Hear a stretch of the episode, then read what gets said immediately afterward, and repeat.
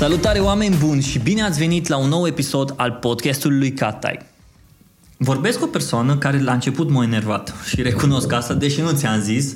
Bă, m-a enervat, unul la mână că era prezent peste tot, m-a enervat pentru că a reușit cumva să, să se reorganizeze, să se re... Uh, să-și facă un rebranding foarte interesant de la blogger la uh, social media manager, de la social media manager la antreprenor, la consultant, foarte interesant. Și omul acesta e recunoscut în special în România ca și omul care evangeliza, în ghilimele zic așa, Facebook-ul și în ultima vreme merge foarte mult pe partea asta de conținut, importanța conținutului. Și nu știu dacă ai apucat să citești articolul meu sau nu, dar în articolul ăla am scris un articol în care am zis că oamenii ar trebui să pună mai mult accent pe conținut și mai puțin pe platforme. Pentru că, bă, vorbim prea mult despre platforme. Cum faci pe Facebook asta, cum faci pe Instagram, cum faci pe YouTube. Dar de prea puține ori vorbim despre importanța conținutului. Bă, cât de important e conținutul ăsta.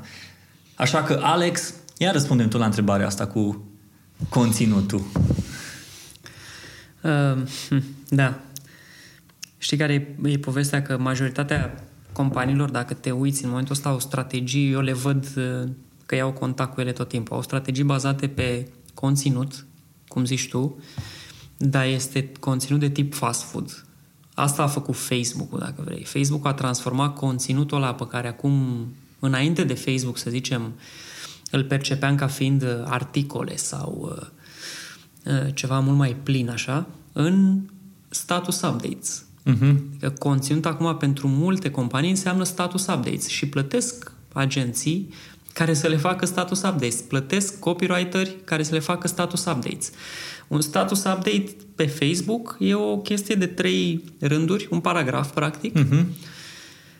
Uh, iar așteptările de la paragraful ăla sunt foarte mari, gen uh, vrem să ne aducă engagement, știi că e obsesia asta. Vrem ca oamenii să vorbească cu noi.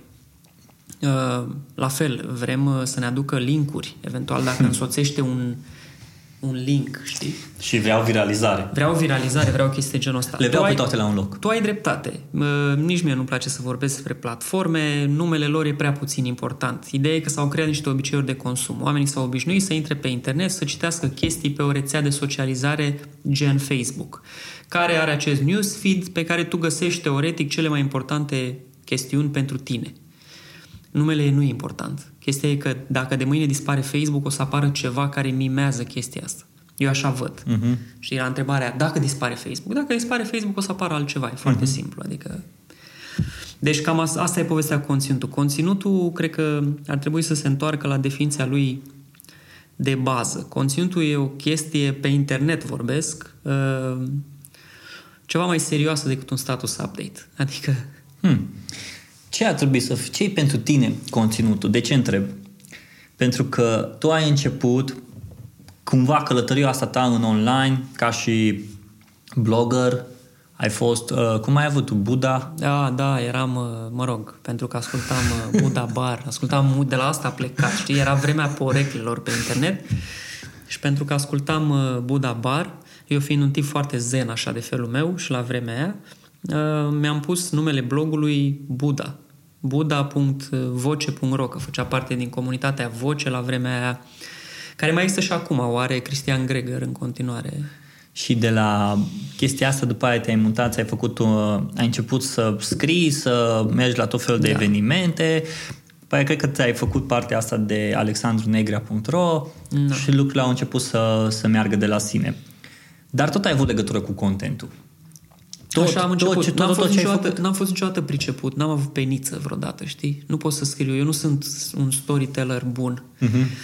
Uh, nici nu mi-am bătut capul foarte tare cu chestia asta, în sensul că sunt mai degrabă un tip tehnic. Îmi plac cifrele, îmi place să văd conversii și chestii, ca om de marketing mă uh-huh. refer. Sunt oameni mult, mult mai pricepuți decât mine la a scrie povești, dar uh, am început și eu cu un blog. Scriam pe blog articole, deci cu conținut. Uh, groaznic, groaznic scriam și uh, mă mai uit din când în când în arhiva aia pe care n-am mai pus-o online pentru că a avut o problemă uh, de sincronizare cu WordPress-ul și uh, mi-e un pic rușine, dar pe de altă parte așa am ajuns să fac ce fac acum și îmi place foarte tare. Deci Dar zi în care a fost trecerea asta ta? Tu ai ajuns de la... Uh... Blogger, social media manager la bancă, Ca așa s-a făcut trecerea, știi? A venit bancă. BCR-ul care a zis uh, uh, vrem să facem, să deschidem un post cam primul din România anunțat public uh, de social media manager și printr-o recomandare am ajuns și eu la acest interviu uh-huh. pe care l-am și luat. Și am muncit acolo 2 ani jumate, după care m-am dus să lucrez cu Andrei Roșca la Spada, și cu uh, oamenii lui de acolo care erau cumva concentrați pe social media și îmi plăcea foarte mult ideea, încă 2 ani, deci mm-hmm. am mhm. trecut social media manager, după care am coordonat acolo departamentul lor de Facebook marketing și în paralel cu asta am început și cursurile și consultanța mm-hmm. pe care le fac acum, că după aia am renunțat complet la ideea de job și am zis că o să fac doar uh, asta. Și acum ești antreprenor. Eu, mie îmi place mai mult freelancer. Freelancer? Da. E o discuție între antreprenor, freelancer și consultant.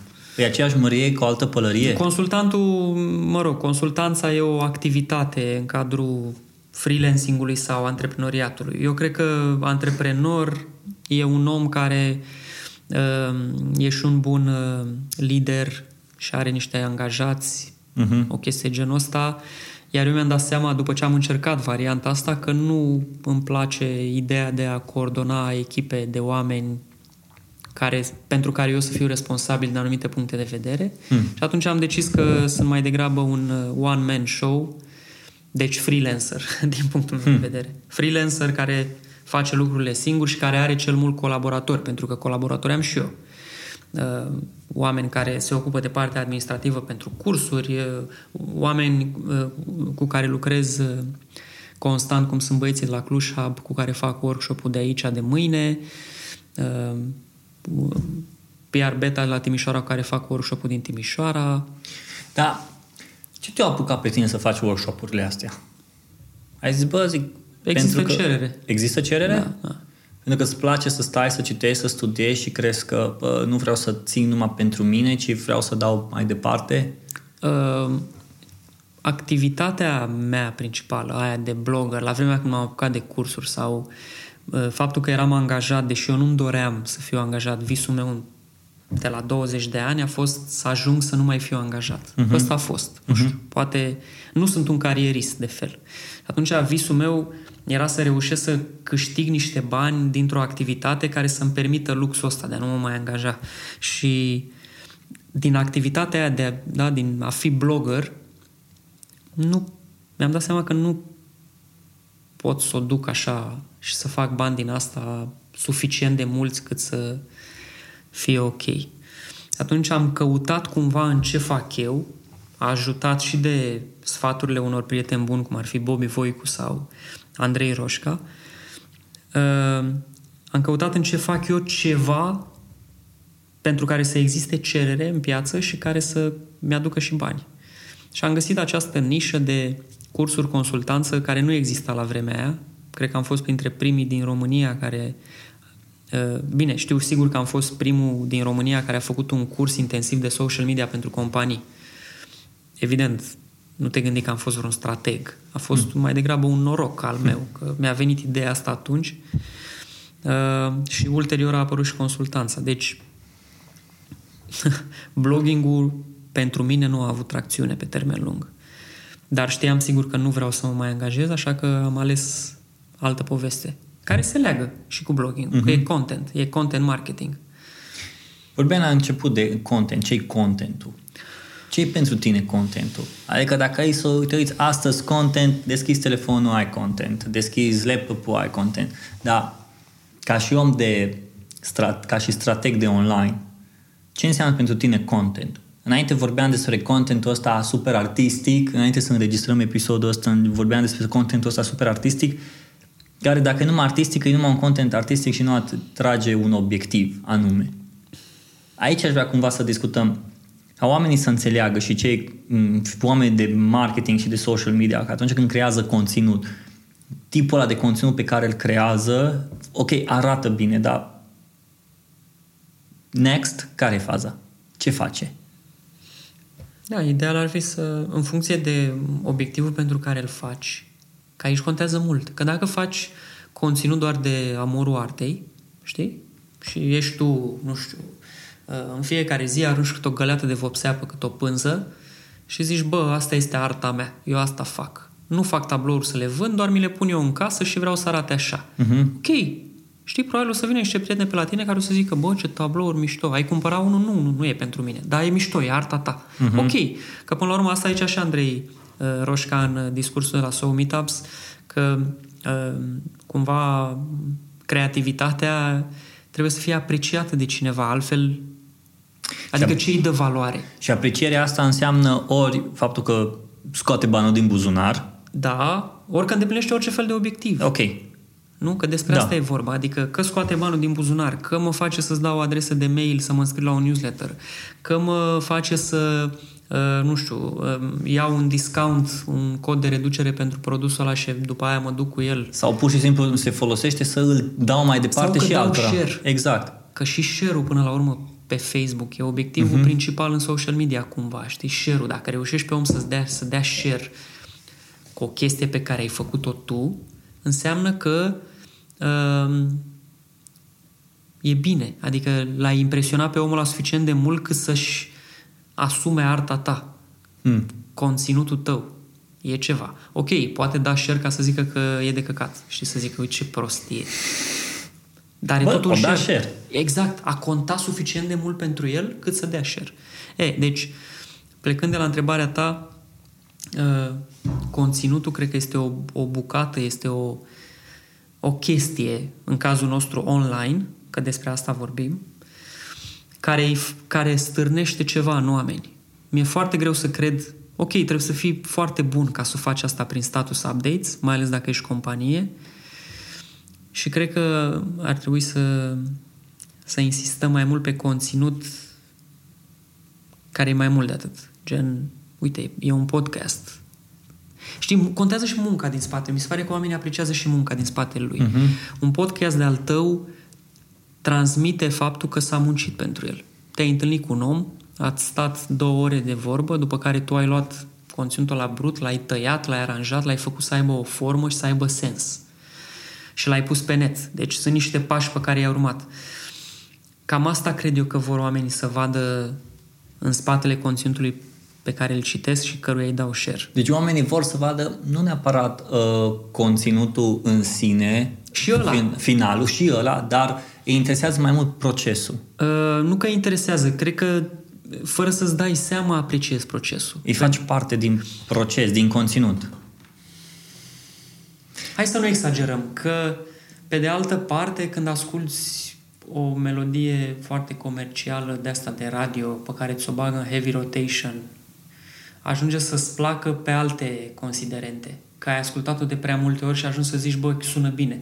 Dar, nu știu, când, când te uiți, când vrei să iei decizia de a cumpăra un uh, nou iPhone, de exemplu, o faci pe baza conținutului pe care îl livrează oamenii ăia împreună cu nou iPhone sau pe baza conținutului pe care l-au livrat ca să transforme brandul Apple în ce e Apple în momentul ăsta, știi? Uh-huh. Să te gândești, bă, da, cum fac ăștia telefoanele alea gen sticlă pe spate, toată, toată, toată chestia asta uh-huh. e conținut, e content marketing. Da. Dacă te uiți pe site-ul lor, totul este La pixel. la pixel perfect. E, arată frumos, e scris frumos, mm-hmm. înțelegi tot. Nu sunt minciuni. După aia când pui mâna pe telefon, e chiar așa. Adică se leagă și cu prostul. Nu e doar, nu e doar content marketing nesusținut, știi? Mm-hmm. Nu, când iei telefonul ăla în mână are greutate. Ok, că puneau ei aluminiu în el ca să fie mai greu, asta e altă Aia e partea poveste. a doua. Dar ideea e că au reușit să lege Mm-hmm. contentul de produs, știi?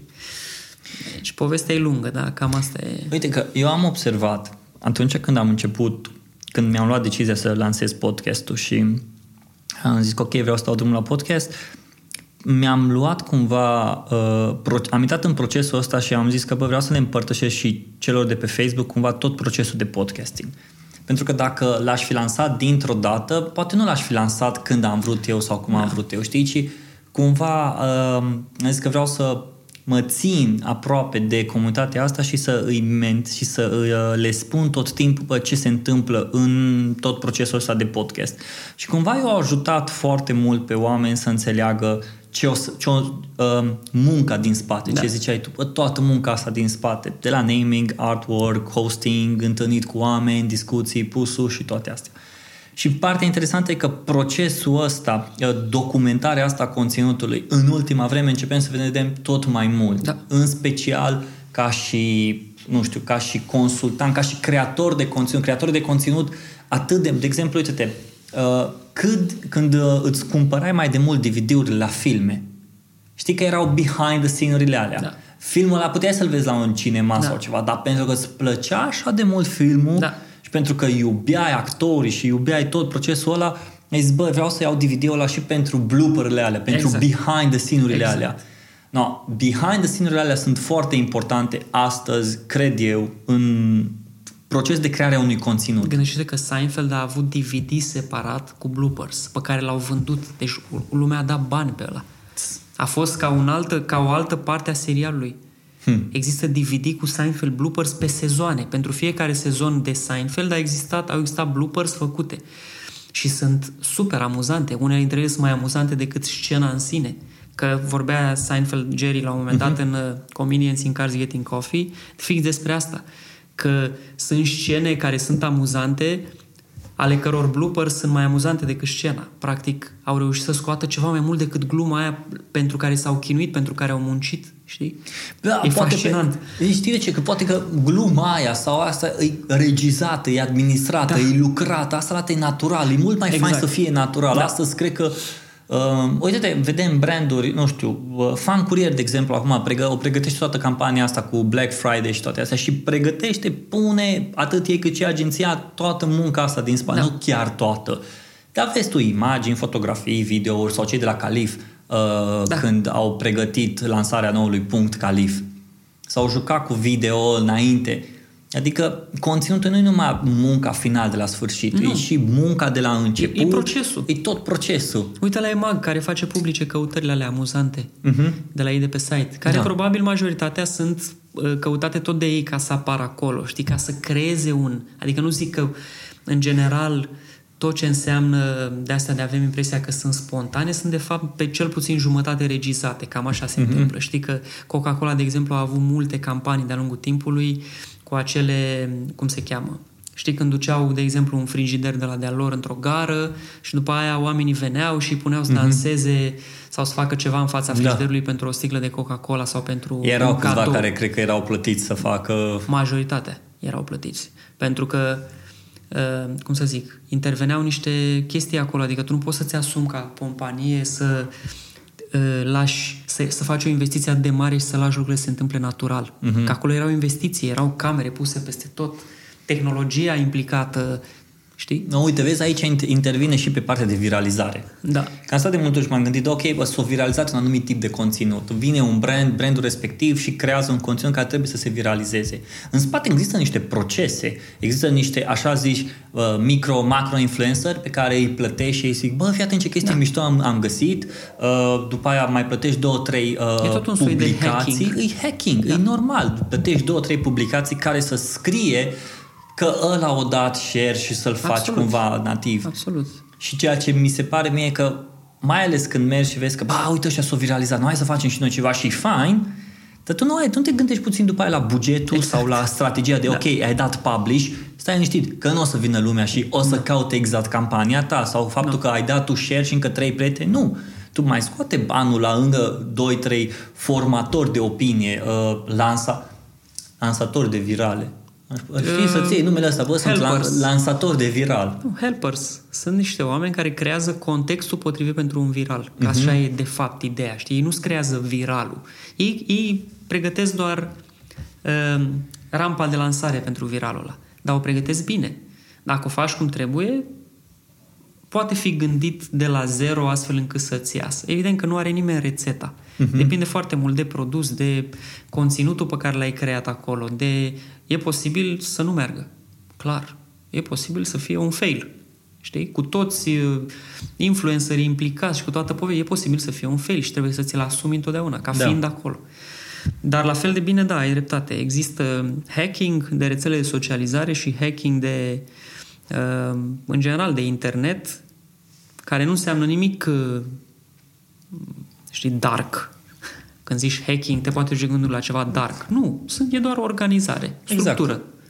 Structură. Ai folosit un hacking din ăsta? Uh, împreună cu clienți care lucrau cu agenții, da. La, dar nu, cum să zic, în România e greu să zici am făcut hacking de viral. Eu nu prea, în România e greu să zici viral în primul rând, că e așa, știi, o piață foarte mică. Hmm.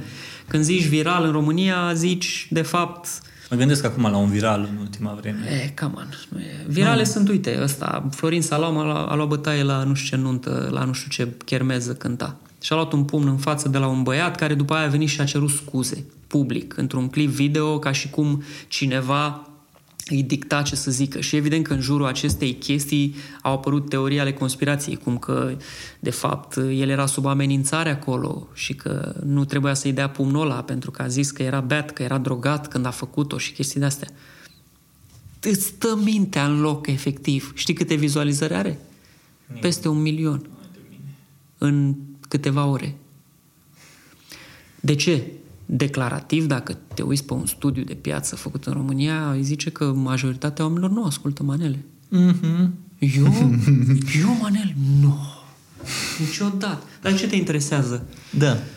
Bine, și pe mine mă interesează. Nu e ok Bine, noi violența, suntem, știi? Noi suntem, în general. Noi, noi, categoria noastră e oamenii care studiază uh, industria asta de dragul de a cunoaște cumva comportamentul omului și te uiți să vezi, nu că am, hai, ok, asculți manele?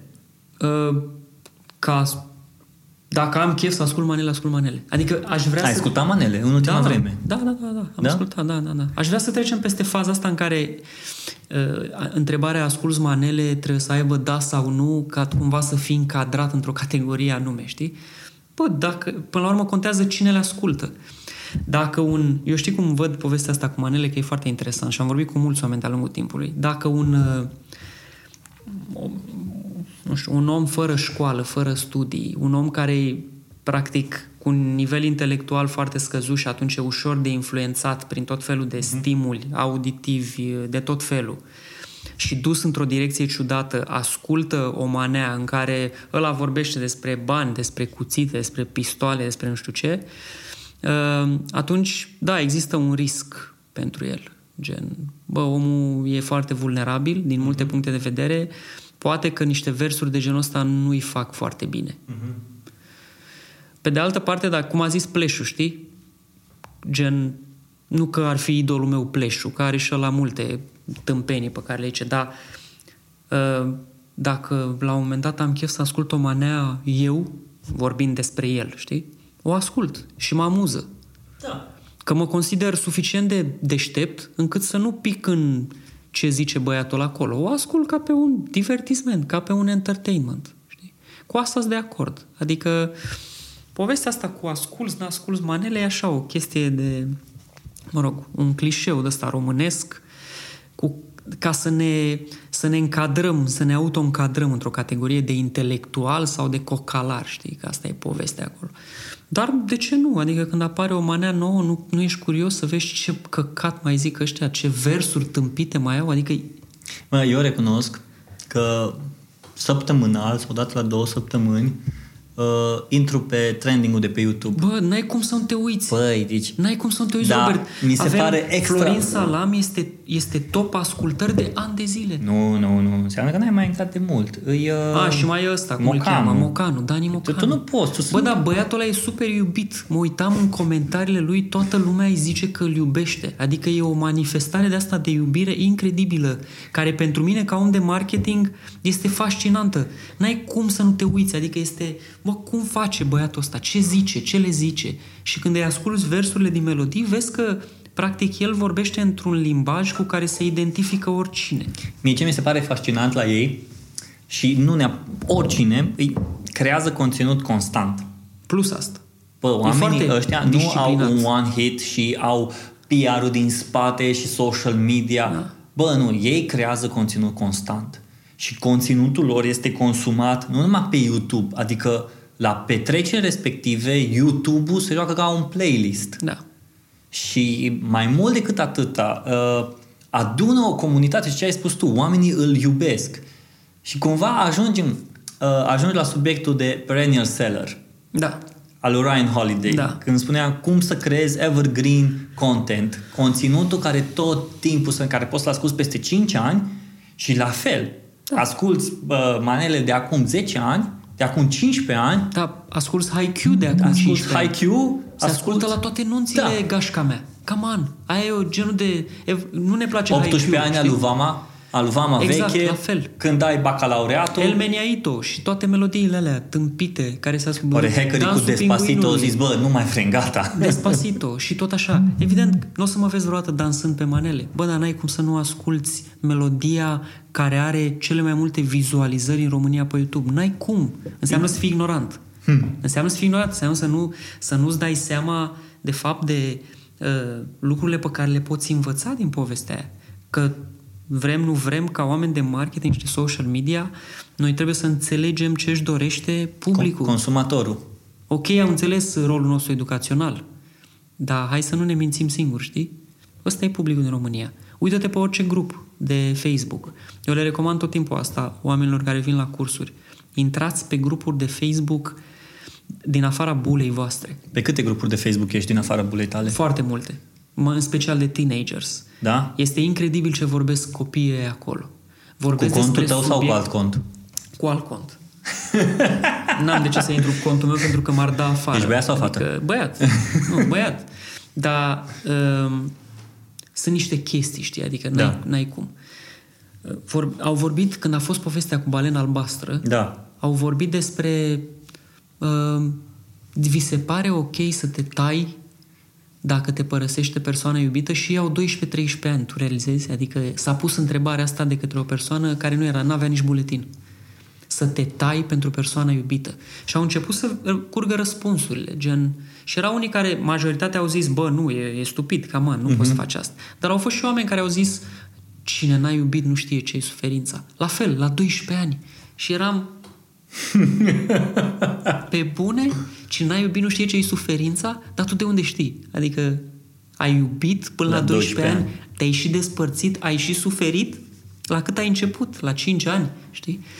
E, văzând chestiile astea, poți să-ți dai seama cam care e pe de-o parte nivelul de educație în România, zona asta de dezvoltare emoțională care e la pământ, inteligența emoțională, nu sunt obișnuiți să vorbească cu părinții sau profesorii despre chestii sensibile, alea rușinoase, alea în care, uh, nu știu, mm, nu știi uh, cum să răspunzi la un flirt pentru că ești prea tânăr, dar pe cine întrebi?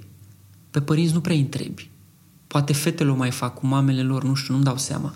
Nu cunosc, dar se vede de acolo că lipsește o bucată importantă din chestia asta. Iar tu, ca om de marketing, trebuie să-ți adaptezi mesajul la povestea asta.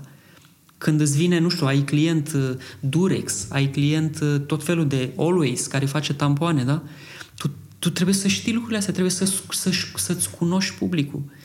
Iar oamenii care se laudă că fac social media, dar habar n-au de chestiile astea, sunt niște roboței care se laudă că știu hacking, de fapt, de rețele, dar ei, de fapt, nu cunosc audiență. Ei vin cu rețete de alea, gen, uh, da, trebuie să facem ceva, să ajungem la 50.000 de like-uri pe pagină, ca să avem după aia un reach de între 1000 și 2000, pentru că așa am mai făcut eu pe alte 10 pagini și a funcționat. Dar ei nu cunosc audiență și e groaznic. Pentru că ei nu cunosc oameni, ei nu știu mesajele lor sunt robotice, sunt ca și cum ar vorbi cu niște mulțimi de roboței care fac același lucru și nu e așa. Mm. Și de asta nu ies campaniile, de asta nu iese viralul, de asta nu, de asta riciuie în pământ. Și de asta, în general, dacă intri pe paginile alea, o să vezi că activitatea lor este jalnică. Dar, na, nu prea mă bag să zic chestia astea și să dau nume, pentru că nu cred că sunt eu poliția internetului. Dar așa se întâmplă. Le văd în fiecare zi, e acolo. E și interesant e că să poți să-ți faci treaba pe social media astăzi, trebuie să te concentrezi pe două lucruri. Și din păcate lumea se concentrează exact pe al treilea lucru care ar trebui pe platformă. Ce ai zis tu? Trebuie să strângem 50 de mii, trebuie să... De câte ori să postăm pe Facebook? Mm-hmm. De câte exact. ori să postăm pe Instagram? Ce să punem pe Instagram? Video sau o poză? Ce e mai ok? Stories? Știu o grămadă de întrebări din astea. Încolo oamenii trebuie să se concentreze la conținut și, și conținut la, care să meargă la audiență. Sunt astea două lucruri. Și e foarte interesant că cei care înțeleg asta le vezi succesul. Da. Vezi campanii geniale, dar în general ai văzut, știu, că vin de la companii mari. Da. Care au bugete, să angajeze oameni care au trecut de nivelul, uh, știi, nu știu cum să-i zic, uh, peanuts. Mm. Pentru că ăsta e nivelul peanuts. Ăsta în care știi tu că dacă ajungi la 50.000 de oameni te costă atât și după aia o să ai rici de... Ăsta e peanuts. Tu nu iei în calcul ceva foarte important. Ce își dorește audiența ta de la tine? Tu vrei doar să impresionezi clientul. Vrei ca clientul să aibă niște rezultate create artificial, ca tu să-ți iei niște bani ca consultant sau ce fi om de social media și de it. Pe tine nu te interesează mai departe. Nu te interesează care este impactul acțiunilor tale peste 2 ani pentru clientul ăla. Pentru că el există în branding, în orice. E, sunt deja clienți care au început să-și dea seama că au lucrat cu oameni uh, nepotriviți de-a lungul timpului care i-au afectat într-o măsură mai mare sau mai mică și acum își caută. Din păcate, nu stăm foarte bine la capitolul oameni de social media autentici și buni, care să înțeleagă, focusați pe audiență. Uh-huh. Uh, nici n-au de unde, sincer, că în afară de niște blogger care au înțeles că au înțeles chestia asta jucându-se cu brandul lor și de niște oameni care o au nativ cumva, restul au prins această nișă ca fiind ceva ușor. Ia uite, aș putea și eu să fac social media, nu? Adică ce e așa greu? Te ocup să faci niște poze. Un cont de Instagram, come on. fac și eu asta în fiecare zi. Adică exact pe sistemul ăsta, știi? Normal, ei nu înțeleg riscuri reputaționale, nu înțeleg uh, scopul, de fapt, al oricărui business. Știi? Un, un om de social media trebuie să fie jumătatea antreprenor, să înțeleagă cum ziceai tu la început, să înțeleagă că nu e doar despre procesul creativ. Nu interesează pe nimeni genialitatea ta creativă dacă tu nu vinzi produse. Hmm. Pe nimeni. They don't care. Și tu recomanzi, cel puțin eu ce am, uh, ce am observat la mine, merge foarte, mult, merge foarte bine să testezi pe propria mea piele. Da. Adică să îți faci un blog sau să-ți faci un cont de Facebook, vorba aia, fă un cont de Facebook și ia-ți un produs, uh, fă orice, dar cumva să testezi pe chestia aia, să vezi cum funcționează și dacă funcționează, bă, uite-te, la mine a funcționat în condițiile astea. Adică astăzi social media poți să înveți citind site-uri, HubSpot, Social Media Examiner, toate astea. Tehnic. Tehnic. Dar uite-te că și ele sunt puse în anumite contexte. Adică da. tot aceleași exemple sunt a, cum să faci succes pe Twitter, la Super Bowl să faci ce a făcut Oreo. Dar succes? Dar ce înseamnă Bă, succes? Că o vorbit toată lumea despre tine, că... Ok, uh... dar Oreo e un brand care oricum vinde. Oreo are exact cum e discuția Coca-Cola și cu campania de vloggeri.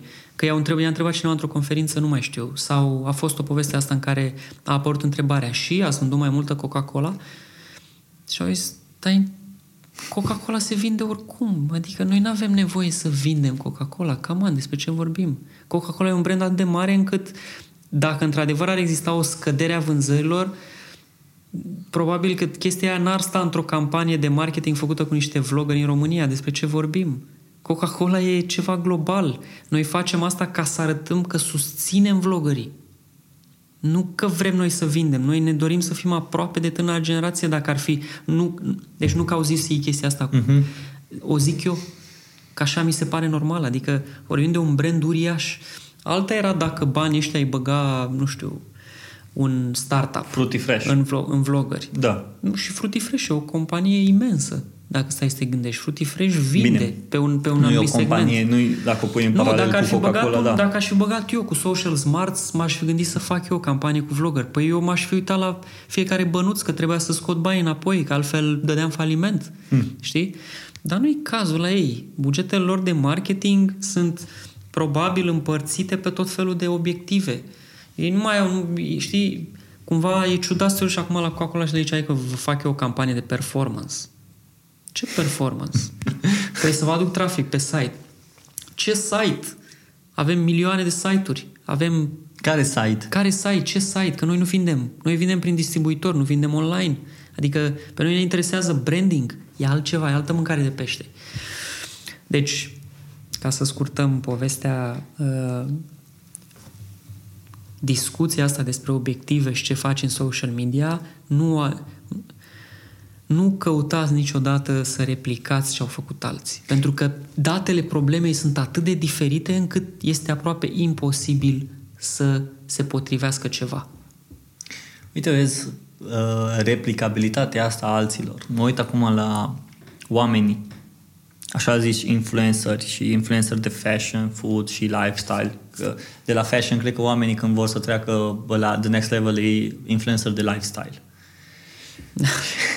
lifestyle. Exact. Adică, practic, uh, promovezi un stil de viață. Ce faci tu zi de zi, până la cele mai mici detalii, care la fel nu poate fi replicat de nimeni, dar are un farmec pentru niște... Și, o- și oamenii prezintă sau se uită la oamenii aceștia Da. și ajung să cadă în uh, așa zise depresii și așa zice, așa zise anxietăți Da.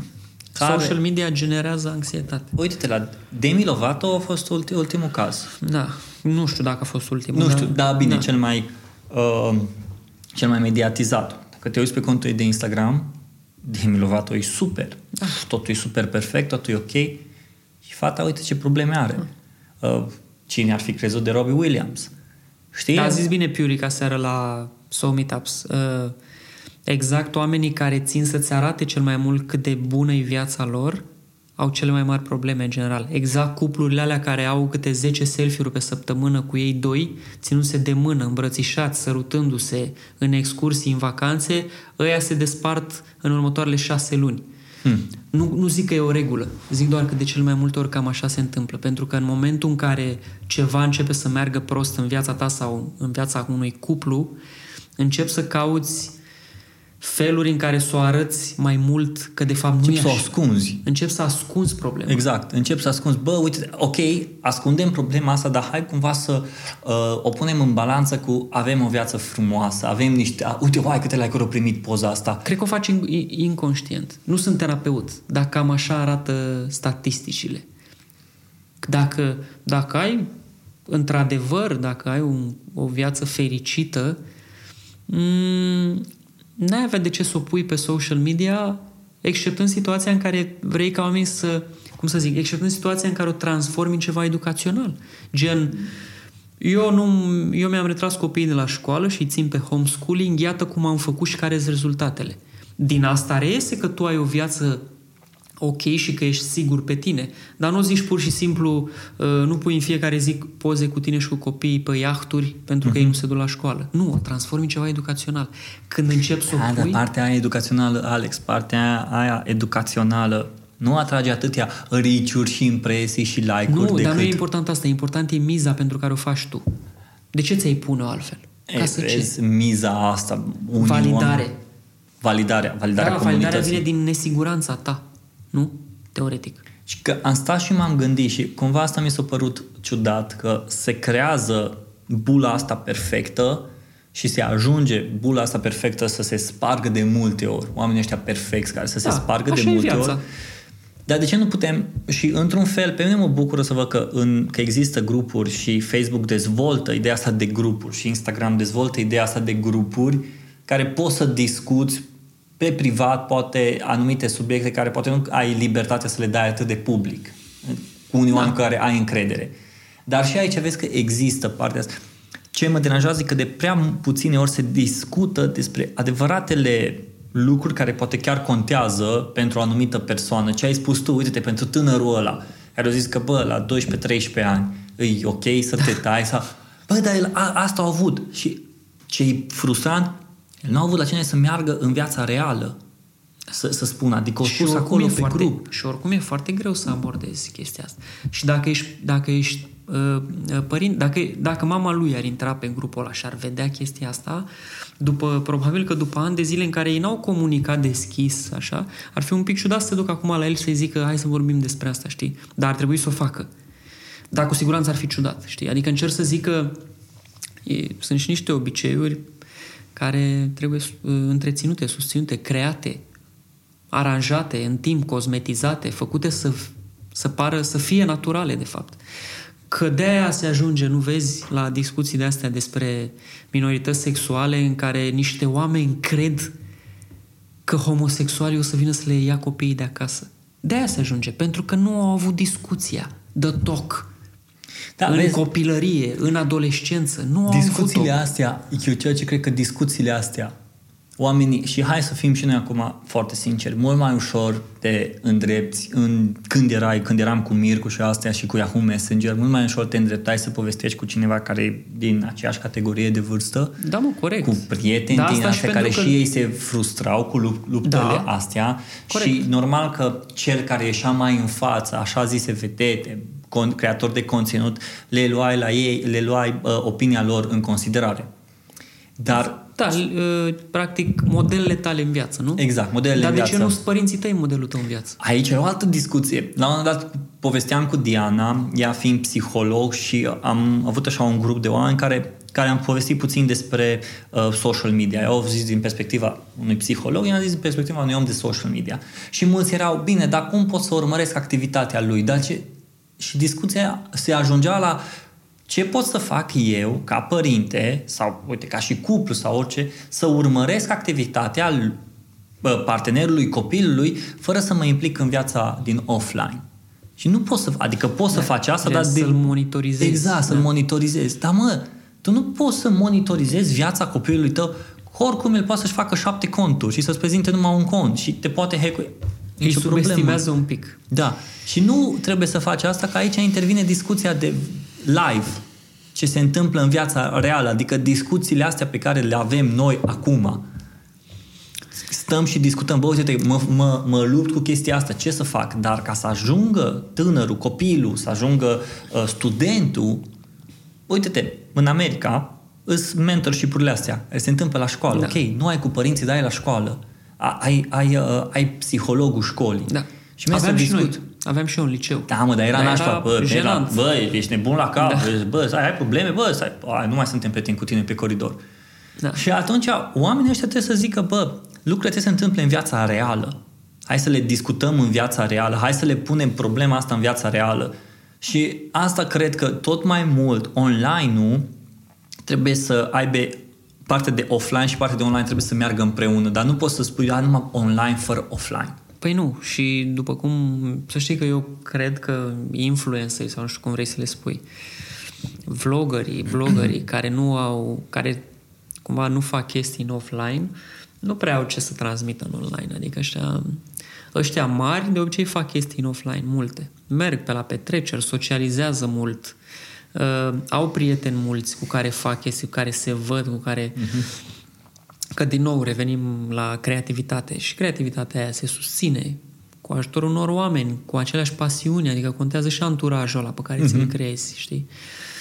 Matei, de exemplu, în România, se vede că face chestii, se vede că e într-un colectiv de oameni creativ, din care ies idei de sketchuri, de... se vede chestia asta. Nu... Dacă ar sta singur în casă, probabil nu ar veni atât de multe idei.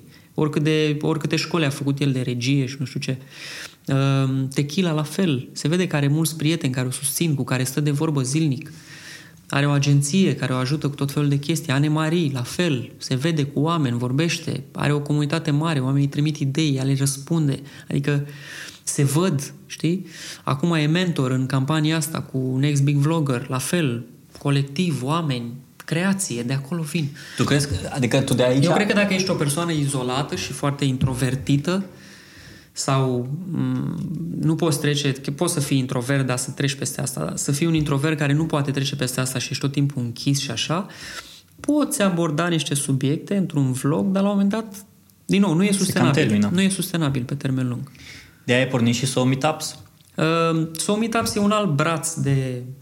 Știi, eu am învățat, uh, făcând tot felul de chestii de-a lungul timpului, că, practic, din blog au, au ieșit uh, cursurile și consultanță. La blog, ulterior am și renunțat, adică în momentul ăsta eu nu prea mai scriu pe blog. Gen, nu știu, mai scriu pe social mars din când în când, mai fac pagini cu resurse așa, dar personal, adică informațiile alea pe care în mod normal le puneam pe blogul personal, se cam duc pe Facebook. Eu fac update-uri mari, adică am început să scriu ceva gen articole la mine pe profilul uh-huh. de Facebook. Uh, asta și pentru că are un reach foarte bun și pentru că eu cred că în cazul meu, deci nu vorbesc aici în general, dar în cazul meu, uh, oamenii așteaptă de la mine conținut pe Facebook și nu vreau să-i pun să intre în altă parte. Adică mm-hmm. vreau să, să ajungă conținutul la cât mai mulți oameni și atunci îl dau pe Facebook. Uh, so Meetup s-a venit tot așa. Am zis, ok, la un moment dat, povestea asta cu, poate, nu știu, cursurile intensive de social media se va termina. Că și așa au apărut o grămadă de trainer pe piață și poate peste câțiva ani o să fiu depășit de situație. Există și posibilitatea asta să, uite, de exemplu, pe zona de stories, care acum e un subiect de foc, stories pe Instagram, pe Facebook, pe WhatsApp, pe whatever, uh, eu mă simt depășit. Nu mai am înțelegerea pe care am avut-o când a apărut Facebook și să zic, bă, uite asta. Înțeleg tehnic ce se poate face, dar zona creativă mă cam depășește total. Uh, va trebui să iau pe cineva care să mă ajute cu asta, să vină și să acopere, practic, bucata de conținut la cursuri de stories, în momentul în care o să simt că e chiar a must. Uh-huh. Momentan e ceva incipient, știi? E, So, meetups, networking, oameni din industrie care vin și stăm de vorbă, studenți la fel, studenți care peste 5, 8, 10 ani vor fi directori de marketing, vor lucra în agenții și așa mai departe, este uh, comunitatea mea, la fel cum, nu știu, Coca-Cola mizează pe teenagers, eu mizez pe studenții care urmează să facă chestii în social media. Vreau să ne cunoaștem, vreau, vreau să ne știm, pentru că eu nu intenționez să renunț la asta peste 2 ani, știi? Eu peste 10 ani mă văd făcând în continuare și content, și evenimente, și mergând pe la conferințe, și văzându-mă cu tine să facem un podcast dacă... Peste 10 ani? Da, absolut, de ce nu? Adică... O să faci podcastul da, tău? Contează. Ca idee. La un dat ai avut. Nu mă, cum să zic, nu mă deranjează nimic din povestea asta. Uh-huh. Mi se pare tare, mi se pare că în continuare mă consider norocos că am nimerit în comunitatea asta la 20 de ani și că am stat de vorbă cu oameni ca Bobby sau ca Adrian Ciubotaru sau ca Andrei Roșca sau ca tine sau ca Manafu sau ca Marta care s-au ținut de treabă și de la care am învățat o grămadă de chestii pe parcurs, știi? Oameni consecvenți în ce fac, oameni care au reușit să schimbe industria de online din România, fără doar și poate. Adică faptul că vii cu ceva, cum ai venit tu cu podcasturile, pentru mine e impresionant să văd treaba asta. Pentru că înseamnă că tu faci parte din istoria internetului în România, fie că îți convine, fie că nu. Indiferent de cât de modest e un om, trebuie să înțelegem lucrurile astea. Marta și Manaf au influențat într-o proporție covârșitoare ce înseamnă industrie de evenimente dedicate mediului online în România. N-ai cum să le contești acest, uh, acest rol în dezvoltarea mediului digital de la noi. N-ai cum. Sunt unii, au și ei și hater și oameni care n-ai cum să le contești chestia asta. La fel cum, nu știu, noi am pus bazele Bloc 2.0, ce era pe vremea aia, hmm. am pus bazele industriei de publicitate cu influență în România care se practică și acum. Hmm. As simple as that. Asta e, asta s-a întâmplat. Că a fost un noroc, a fost o, au fost niște împrejurări favorabile, nu contează. Și atunci eu o să tot fac chestii. Abia mi s-a deschis apetitul cumva pentru făcut proiecte în secundar față de activitatea mea principală. O să vezi că mai urmează câteva uh, pe care o să le anunț la începutul anului viitor. Apropo că ziceai de podcast și am primit tot mai multe întrebări, cumva oamenii scriu și pe privat întrebări despre treaba asta cu podcastul și am observat că nu e foarte ușor să-l faci, dar tu ca și un, uh, un om de online, un om de creator de content, de conținut pe online, cum vezi asta în, uh, în viitor apropiat în România. De ce întreb asta? Pentru că dincolo, în America, de la... Bine, nu putem să comparăm America cu România, clar. Nu. Dar te uiți să vezi că tipul ăsta de conținut e tot mai consumat. Și ba mai mult decât atâta, oamenii uh, care creează contentul pe podcast ajung să aibă emisiunile lor la TV, ajung să aibă uh, seriale ajung să aibă uh, lansări de cărți sau adică de la audio, de la un content audio, uite e tipul ăsta, Maron, mai știu cum îl cheamă, făcut cu Barack Obama, la el în garaj, uh-huh. un podcast. Și asta mi se pare cumva interesant că podcastul nu e un tip de conținut așa de ușor de consumat ca și un video pe YouTube, nu are o platformă cum e YouTube-ul, uh, să poți să promoveze. promoveze N-are distribuția. N-are da, distribuția. Da. Ok, are iTunes și Spotify, atâta tot. Dar nu-i mai mult. Și atunci te uiți să vezi un tip din asta de conținut care nu e chiar atât de bine consumat, totuși există un nișu de oameni care o consumă. Da.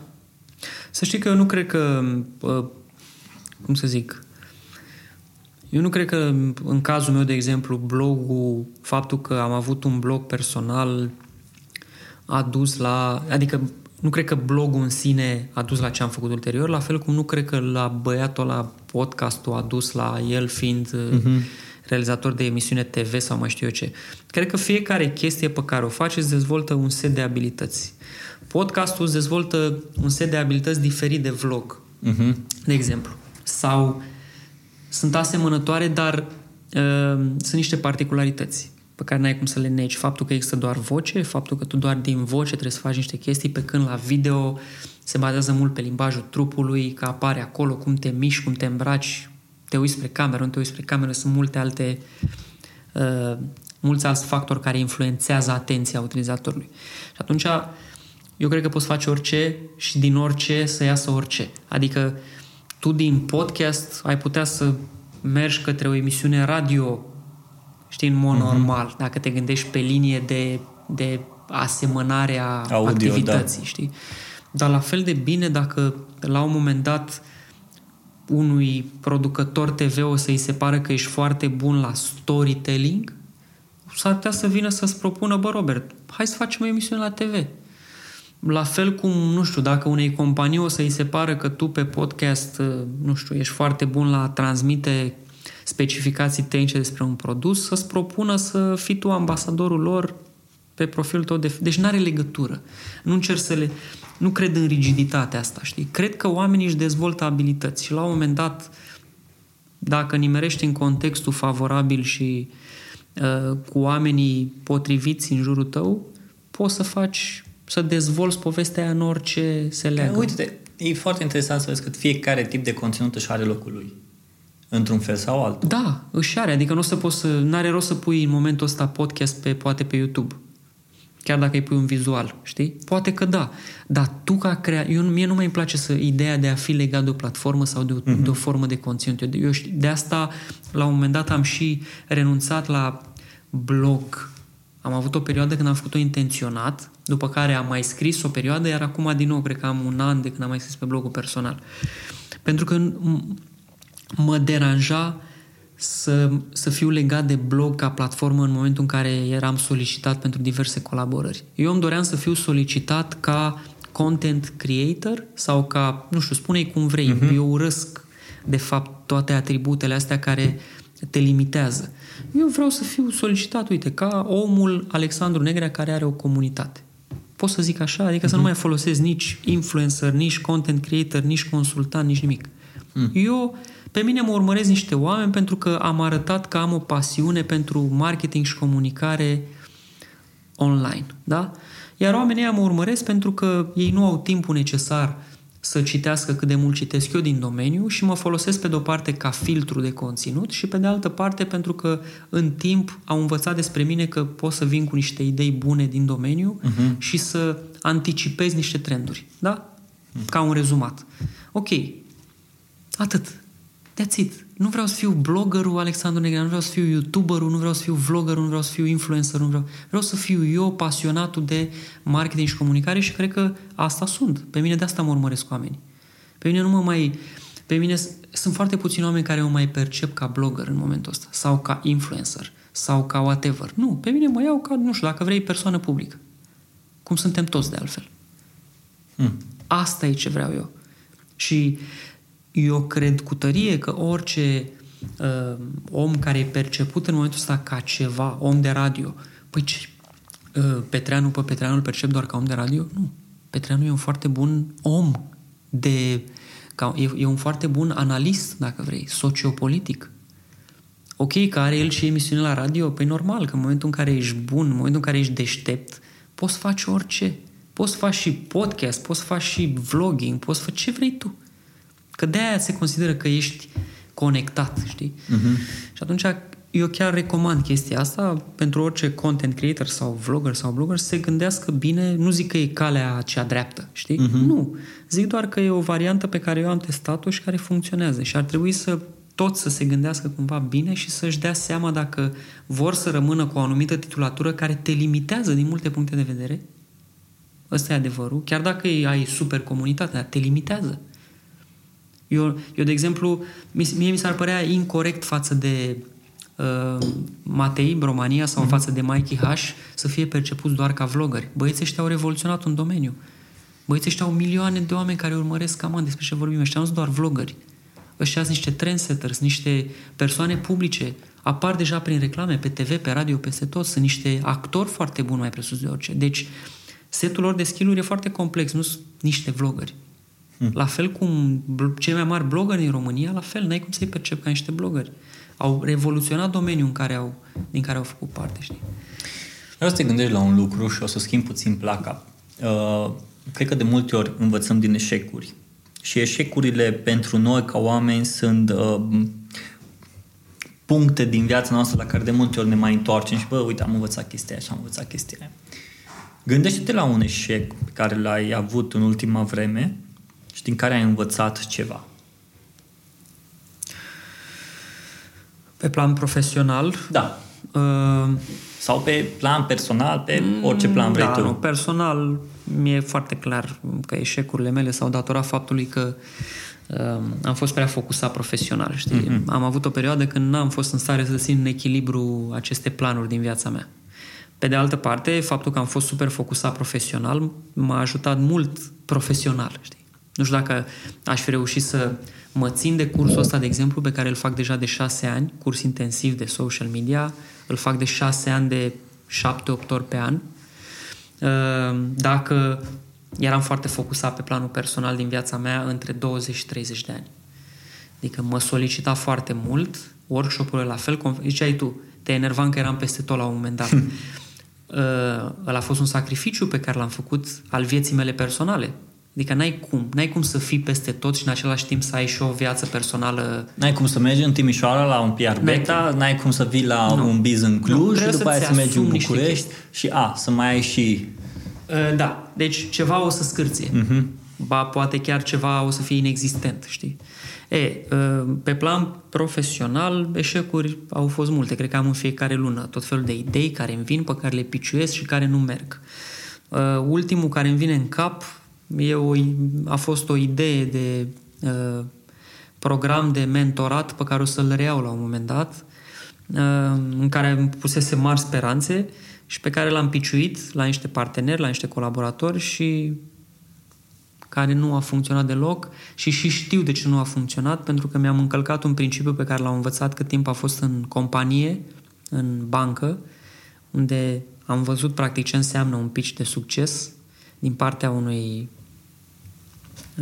unei persoane sau unei agenții, uh, am pus mai presus de orice beneficiile uh, proiectului decât uh, în defavoarea beneficiilor companiei mm. la care m-am dus să, să colaborăm pe proiectul respectiv. Știi? Mm-hmm. Și asta e o greșeală de începător. Dar uneori e bine să-ți mai știi, să-ți mai permiți să fii și începător când faci niște chestii, deși ai multă experiență în domeniul ăla.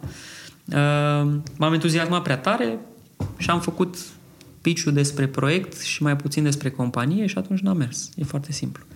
Asta e o chestie pe care am învățat-o de-a lungul timpului. Orice pitch trebuie să fie în, în favoarea beneficiarului care te ajută cu buget. Hmm. Și după aia, evident, el trebuie să fie un proiect bun, care să livreze și el by itself către, către cum să zic, beneficiarii lui direcți. Mm-hmm.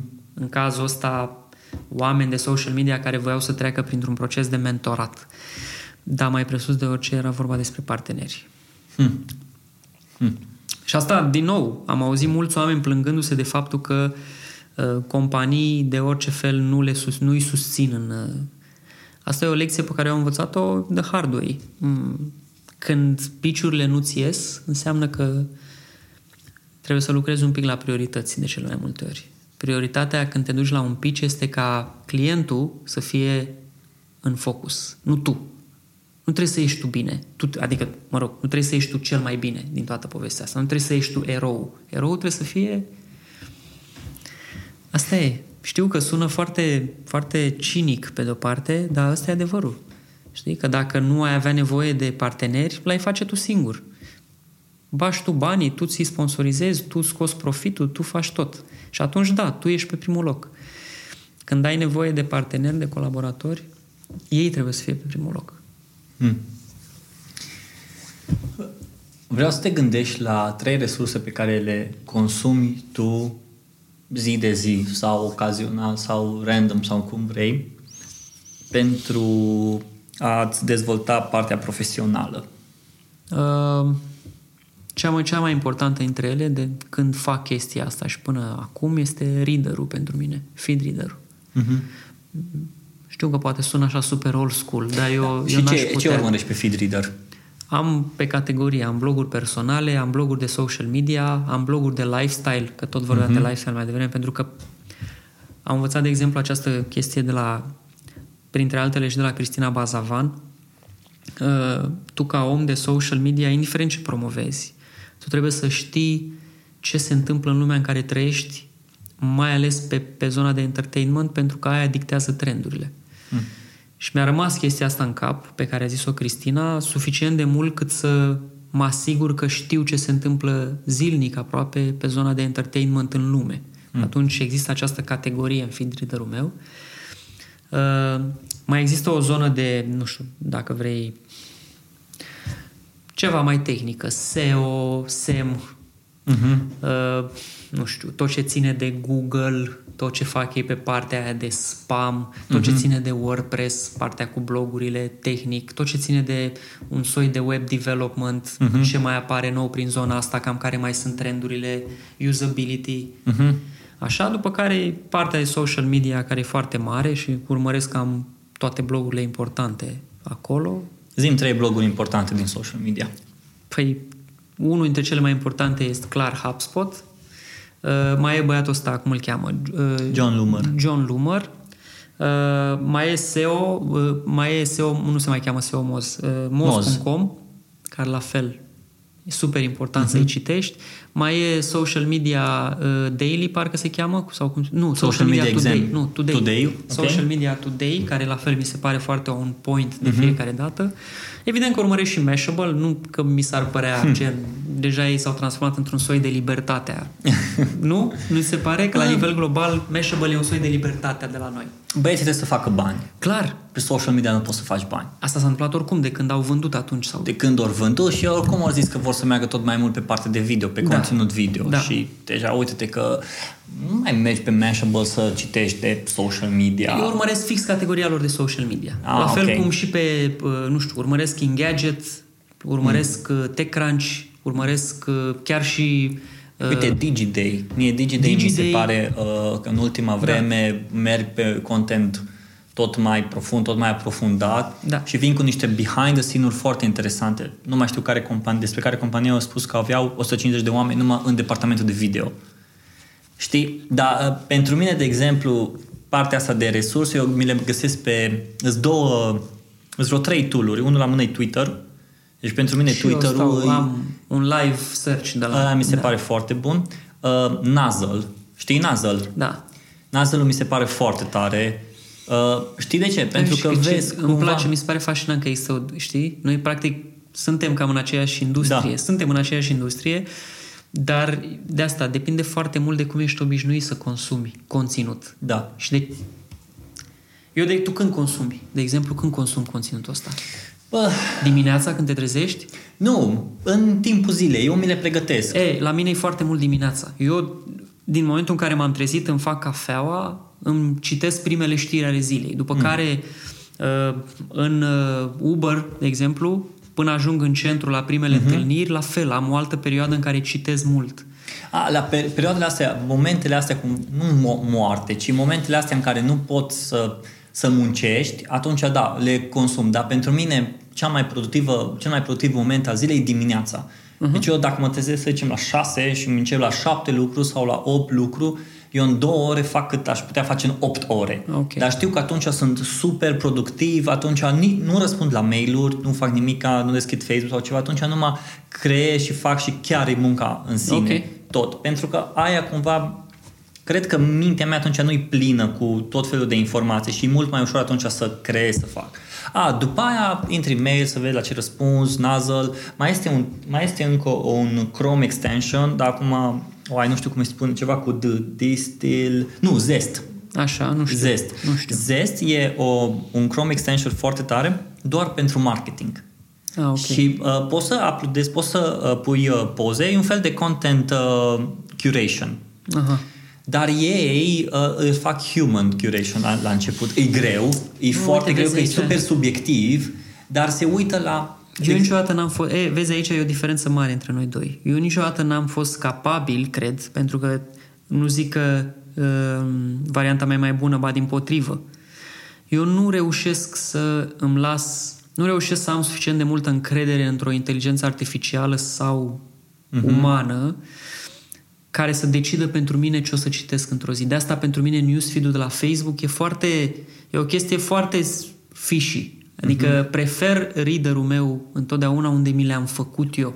Adică știu că există o istorie acolo, urmăresc sursele alea de ani de zile, sunt puse, sunt categoriile mele, uh-huh. că așa, au mai, așa mai sunt o grămadă de astea, inclusiv uh, tot felul de, de servicii gen, care teoretic îți livrează cele mai importante știri din ziua uh-huh. respectivă. Nu pot. Și de asta te invidiez într-un fel că poți, știi? Să-ți găsești surse de astea automatizate de, Da, să de știi că filtrare. nu, nu, nu zi de zi. nu zi de zi. Nu, mm-hmm. nu mi zi de zi. E Pur și simplu sunt momente. Sunt momente când nici nu vreau, sunt momente când chiar pastez blogul pe care vreau să-l citesc. Uh-huh. Și intru pe el, nu, eu nu i-am dat subscribe sau un mail sau ceva, ci pur și simplu tastez și în funcție de moment. Da. Sau uh, la video nici nu mă uit pe YouTube. Sunt foarte rar să uh-huh. consum video pe YouTube. Cel mai mult consum podcast când mă duc cu mașina sau când... Asta mi-e cel mai mult. Și cumva așa îmi găsesc resursele. Dar vezi că e foarte interesant că fiecare om își are resursele Da. de undeva. Da. Sau am colegi care, de exemplu, sunt oamenii pe- de pe SEO, care tot timpul sunt super updatați cu tot ce, intra- ce înseamnă SEO și dacă partea lor de SEO are directă legătură cu tot ce înseamnă partea noastră de content, îmi trimite, bă, uite, ar trebui să vedem cu ce putem face noi în cazul ăsta. Și cumva merge pe chestia asta. Cumva nu mă duc pe grupurile astea de Facebook, de marketing, de social Nici eu. media, de astea. Nici eu. Mm, nu știu, poate pentru că nu se întâmplă exact uh, grupul ăla de social media care e dincolo. Mm, Eu cred că și pentru că nu suntem obișnuiți cu stilul ăla. Adică Hmm. eu cred mult în asta. Eu cred că oamenii își creează niște obiceiuri de consum. Există niște pattern-uri. Da. Are legătură, în primul rând, cu generația din care facem parte și cu felul în care am fost obișnuiți să facem lucrurile. La mine știu sigur că e așa. Adică pentru mine reader a fost prima, dacă vrei, prima și cea mai importantă unealtă profesională de făcut chestii pe internet mm. din zona asta, din ce fac acum. Uh-huh. Uh, ăsta a fost reader Google Reader. Mm. Da? D- uh, stai, primul, primul, cred că am început cu ce era atunci? Nu mai, nici nu mai știu. Iar au, au fost o fel, dar știu că la un moment dat a fost Google Reader, pe care din păcate l-au și Hmm. omorât între timp. Am trecut după aia prin Dig Reader, Mm. care semăna mult cu Google Reader, iar acum sunt pe Feedly, Mm. că ăsta a rămas, că au închis și Dig Reader. adică, știi, de asta îmi dau seama că sunt, sunt niște servicii pe care nu le folosește aproape nimeni, dar care mie mi-au schimbat mm-hmm. viața profesională, practic. Știi? Mm. La fel ca și specialistul de Google Plus Google sau oamenii, Plus. sau oamenii care au scris Nu articole. mai știu când au zis că îl închid anul ăsta. Da, nu, nu articole, cărți. Tu îți dai seama că sunt cărți de Da. the, the great, Da. în ghilimele, Guy Kawasaki, Da. what the Da. Google Plus și în asta Da. au scris cartea aia. Da. Bă, omule, bă, cum să scrii o carte despre o platformă? Ok, Da. pentru momentul ăla e bun, ok, Da. ai plătit pe cineva, o scris, ți-ai scos numele, ți-ai făcut turul da, și gata. Da, da, da, da. Bă, să știi că i-a adus niște beneficii. Normal, îți dai seama că a lucrat pentru cine? Pentru Motorola. Nu pentru Motorola a lucrat el. Nu, nu, nu, ea, uh, Google Plus a adus niște beneficii. A. Micuțe, da, adus. Adică a fost pe partea de SEO, dacă întrebi orice specialist SEO, o da, să dar zică nu că... exact cum. Nu știa exact cum, dar niște beneficii au existat. Deci doar că, doar că o prezentat așa de, bă, îți aduc niște beneficii, dar bun, cum? Mă, știi care e faza până la urmă și vizionarii și asumă niște failuri la un moment dat, cum e și Kawasaki, adică și-a încercat-o, știi? Da, bine, acum fel. pentru ele, bă, au făcut, gata, acum... Asta e, n-a fost să fie. Oameni buni, acesta a fost episodul de azi. Uh, cred că am mai fi putut discuta mult și bine, dar pe oricum pe Cu siguranță. Alex îl găsiți pe, normal că îl găsiți pe Facebook, îl găsiți și pe Instagram, dar pe acolo, pe acolo nu prea pune nimic, nu are treabă Când cu Instagram. Când plec în vacanță... Da, sau că zboară cu avionul. Da, exact, sau de astea. din astea adică trebuie să foarte... eu nu știu, din punctul meu de vedere, pe Instagram pun o poză dacă într-adevăr e spectaculoasă da. pentru mine, în primul da. rând, știi? Dacă îmi place mie, sunt gen, ce poză tare am făcut. Atunci o pun pe Instagram, dar în rest nu prea. Pe Facebook, pe LinkedIn, te găsesc da. oameni și pe LinkedIn, da, dar da. mare majoritate e pe Facebook. Am încercat și LinkedIn o perioadă așa ceva mai intensiv, să știi că livrează bine, doar că nu cred că mai sunt eu capabil în momentul ăsta să, să am o atenție uh, împărțită așa în două uh-huh. și să fiu la fel de de constant și de intens și pe Facebook și pe LinkedIn. E groaznic. E greu. Da, e foarte e greu. greu. E foarte greu. De aia, cumva acum și invidez chestia asta în tine că de la Facebook te-ai mutat către o parte care are legătură directă cu Facebook, partea de conținut. Da. Și partea de strategie pentru social media, dar mainly pe Facebook. A fost și o nevoie, e și o nevoie a pieței, să știi. Mm. Adică, ok, putem să vorbim la nesfârșit despre rețele și despre Facebook, dar atâta timp când nu există o structură clară, o să fie bani aruncați pe fereastră. Deci a venit dintr-o, asta chiar a venit într-o nevoie stringentă a clienților care lucrez. De, mea, de asta îmi place, de exemplu, de John Loomer. Omul ăla nu că îi bun pe Facebook, dar e bun pe Facebook Ads.